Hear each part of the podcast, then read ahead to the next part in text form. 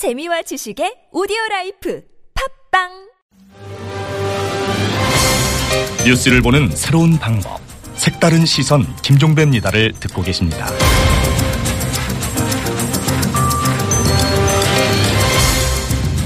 네, 매주 화요일마다 경제 이슈를 자세히 들여다보는 경제 포커스 코너 진행하고 있는데요. 자, 오늘은 김필수 대림대 자동차학과 교수와 함께합니다. 스튜디오로 직접 모셨습니다. 어서 오십시오, 교수님. 네, 안녕하세요. 네, 이게 전화로만 인터뷰하다가 직접 되니까 많이 바쁘시죠? 네. 알겠습니다.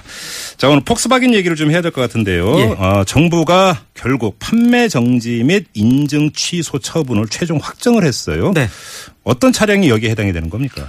뭐 대부분 다 해당이 된다고 볼 수가 있어요. 예. 32개 차종 이 80개 모델이다 보니까요. 음. 우리가 알고 있는 뭐 대부분의 모델이 다 해당이 됩니다. 예를 예. 들어서 A6 쿼트로 같은 음. 아우디 모델도 해당이 되고요. 네. 또 골프 뭐 GTD부터 음. 어떻게 보면 우리가 알고 있는 대부분의 명칭은 다 해당이 된다. 그런 측면에서 한 60% 정도가 예. 중지돼 있기 때문에 사실 개점이 없, 팔 물건이 없다.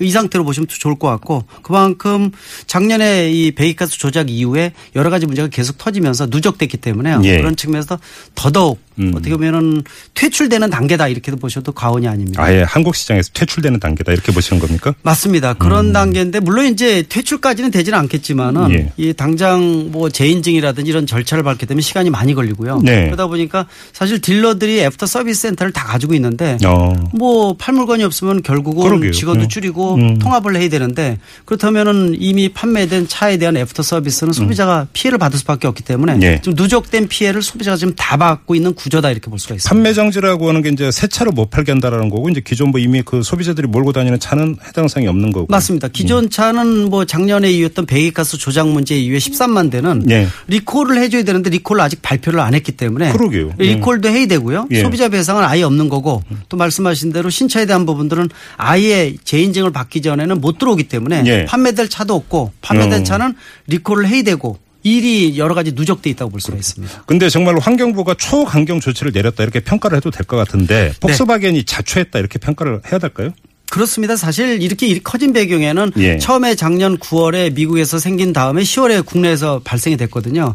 근데 국내에서 이 폭스바겐 코리아가 좀 더 성의를 갖고 예. 정부에 대해서 적극 협조도 하고요. 네. 또 소비자한테 사과하는 것도 미국의 보상까지는 아니더라도 여러 가지 적극적인 정책을 좀 폈으면은 예. 이런 부분이 이렇게 이 고구마 줄거리 나오듯 음. 줄줄이 이렇게 나오진 않았을 텐데 예. 그러다 보니까 아무것도 아닌 문제를 가지고 이제 거론하는 경우도 생겨서 사실 이 여러 가지 문제점 인증이나 이런 부분들은 폭스바겐뿐만이 아니라 국내의 메이커 모두 다 자유스럽지가 못합니다. 그러면 폭스바겐이 이렇게 그 이런 태도를 보인 게 이제 다른 나라에서의 문제가 또 있기 네. 때문에 그것까지 고려해서일까요? 아니면 무시해서일까요? 어떻게 보세요? 사실 고려도 했겠지만은 무시한 부분도 없지 않았다 이렇게 볼 수가 있어요. 왜 그래요? 그러냐면요. 예, 예. 어, 매년 이제 폭스바겐 코리아가 약 4만 대, 아우디가 4만 대 예. 정도기 때문에 8만 대인데 고급 프리미엄 쪽이 많기 때문에 가격으로 따지면 엄청난 금액이거든요. 예. 근데 뭐 우리가 어느 정도 하면 차 잘 팔린다는 이런 어떤 자, 자만심도 좀 있었고요. 음. 또 우리나라의 법적인 부분들이 상당히 좀 미흡합니다. 예, 그러니까 실질적으로 어떤 구조나 시스템 자체가 좀 약하다 보니까 네네. 음. 또 이미 개정이 돼서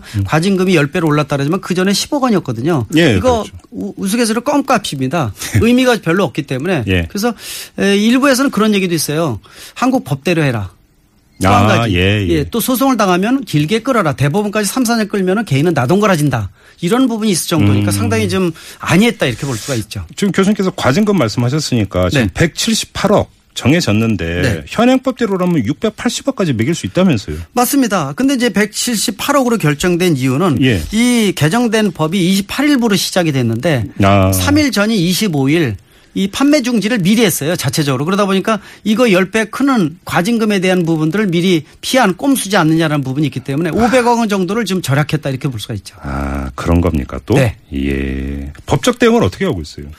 지금 뭐 상황에서는 이미 오늘 예, 결정을 했고요. 네. 환경부에서 아마 이 폭스바겐 쪽에서는 행정 소송이라든지 네. 여러 가지 뭐 예, 행정정 예, 집행정지 가처분 신청이라든지 이런 걸 네. 진행을 할 겁니다. 이렇게 예. 된다면은 지금 결정한 게 판매 중지가 아니라 계속 판매를 할 수 있는 상황이 되는 거고요. 예. 또이 부분이 금액도 이 결정이 됐지만 이게 줄어들 가능성도 있고 이런 여러 가지 부분들을 앞으로 봐야 되기 때문에 네. 그래서 후폭풍에 대한 부분들 또 애프터 서비스나 여러 가지 소비자에 대한 부분들 이것들은 아무것도 해결이 안 돼 있기 때문에 네. 또 리콜도 아직 발표도 안 돼 있거든요. 그러니까요. 후폭풍이 더 거세다고 볼 수가 있습니다. 그런데 이제 그 폭스바겐도 폭스바겐이지만 문제는 폭스바겐 차를 산 사람들. 네. 아까 이제 13만 대 정도가 지금 이제 운행이 되고 있다고 말씀하셨잖아요. 그러니까 이제 그 차주가 13만 명이라는 이야기가 되는 건데. 네.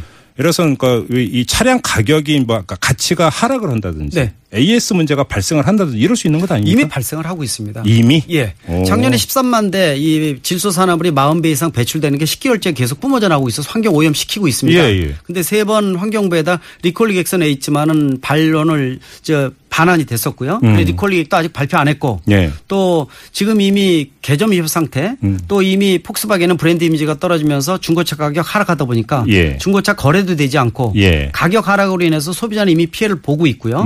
또 차를 구입할 때 연비나 이런 것들이 좋다고 생각했는데 실제로 조작된 부분 베이가스에 대한 부분 나오면서 이 브랜드 이미지도 떨어졌고 그러다 예. 보니까 모든 피해는 소비자가 받고 있고 예. 또 정부도 문제예요. 예. 제가 정보를 얘기 안 할 수 없는 게 예.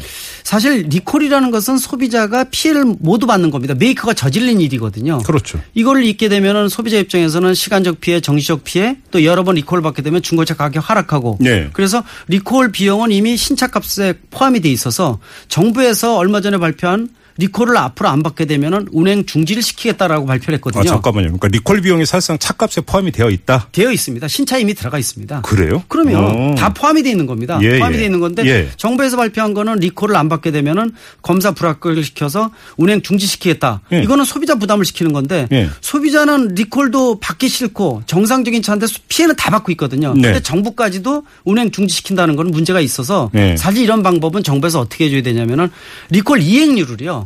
자동차 메이커에 부담을 시켜서 음흠. 분기별로 이 이행률을 높아지지 않으면 과징금을 높인다든지 하게 되면은 네. 자동차 메이커에서 소비자들한테 보상금을 주던 또는 다른 유혹 프로그램을 진행을 하든 예. 소비자 보호가 되는데 이런 부분도 정부에서 인식이 안 돼 있다는 것도 또 문제라고 볼 수가 아무튼 있습니다. 그이 리콜 전망은 어떻게 보세요? 리콜이 이루어질 가능성이 조금이라도 있다고 보세요? 있습니다. 있긴 있어요? 있는데 예. 문제는 환경과 연비는 반대된 측면이죠. 환경을 예. 강조해서 배기가스 장치가 제대로 동작되면 연비가 떨어질 가능성이 높기 때문에 예, 예. 그래서 폭스바겐에서 지금 발표를 제대로 못하는 건데요. 음. 이 부분에 대한 연비가 떨어지게 되면 그거에 대한 보상금은 사실 받아야 되는데 예. 뭐 미국식으로 안 해주고 있고 또 정부도 손을 놓고 있고 과징금만 이렇게 부담시키는 거는 끝난다가 아니라 앞으로 예. 소비자 배려나 보호에 대한 것들은 전혀 없기 때문에 더 문제점이 있다고 볼 수가 있습니다.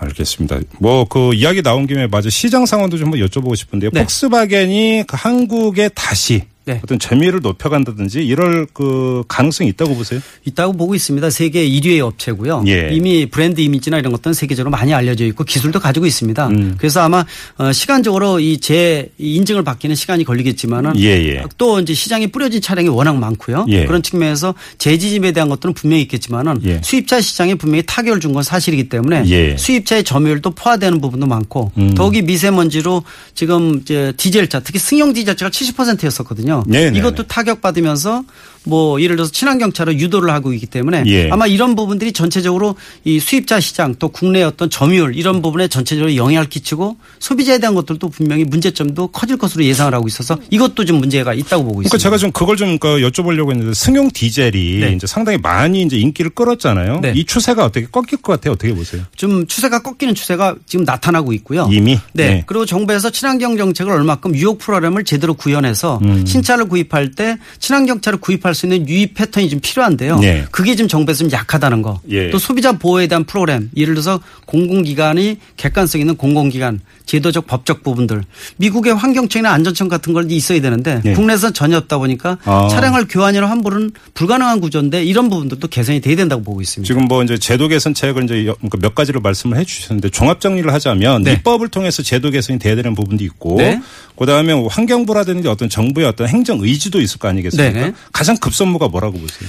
역시 우리나라 법을 이 미흡한 법을 체계적으로 시스템을 좀 촘촘하게 만드는 게 중요합니다. 네. 동시에 필요하다면 미국의 징벌적 보상을 한국형으로 좀 도입을 해야 되는데. 징벌적 배상제? 네. 예, 근데 예. 대기업에서도 이 국고 반대를 하고 있는데 예. 이런 부분들은 시대적이 지금 변했거든요. 예. 필요하면 이런 게 있으면은 이 국내 법에 대해서 좀 안정화돼서 갈 수 있는 부분도 있고 네. 동시에 그러면서도 소비자 중심의 법적 제도적 부분들이 구축이 돼야 되는데 예. 그 부분에 대한 것들은 아직 없다는 것은 소비자가 모든 걸 부담해야 되는 구조는 분명히 개선돼야 된다고 보고 있습니다. 예. 그럼 이제 소비자 친화적인 입법이 필요한데 네. 아직은 기업 친화적인가요? 그러면? 그렇습니다. 기업적 또 산업적 예. 너무 이런 부분을 강조하다 보니까 예. 소비자 배려나 보호에 대한 것들은 지금까지 없었는데 네. 이것도 이제 시대적이 시대가 바뀌었죠. 네. 그런 측면에서 특히 자동차 분야는 부동산 다음으로 큰 재산이기 때문에 음. 이 부분에 대한 것들은 아무리 강조해도 지나치지 않습니다. 마지막으로 국산차와 수입차 간의 어떤 그 시장을 둘러싼 경쟁이 아주 극심했지 않습니까? 네. 이 판도의 변화 가능성도 있습니까? 있습니다. 일단은 승용 디젤차가 수입차 중심으로 해서 꺾였다는 거. 예. 또 법인차 등 여러 가지 제도적으로 업그레이드 되면서 수입차가 분명히 포화되어 가고 있다는 거. 예. 다시 말하면 국산차가 그만큼 점유율을 높이고 또 프리미엄 선언도 했기 때문에 아. 그런 부분 측면에 있어서는 다시 소비자가 이 국민차로 예. 국산차로 돌아올 수 있는 계기도 되는데 이런 것들은 일본에서 이미 도요타 같은 데서 이미 진행이 됐었거든요. 아, 그런? 측면에서 예. 음. 예, 국내에서도 아마 활성화가 된다면은 훨씬 더 국산차를 애용할 수 있는 기회가 좋은 기회가 또 발생하지 않나 이렇게 보고 있습니다. 알겠습니다. 자, 경제 포커스 오늘은 대림대 자동차학과의 김필수 교수를 모시고 폭스바겐 사태에 대해서 한번 정리하는 시간으로 꾸며봤습니다. 자, 교수님 말씀 잘 들었어요? 네, 고맙습니다. 네.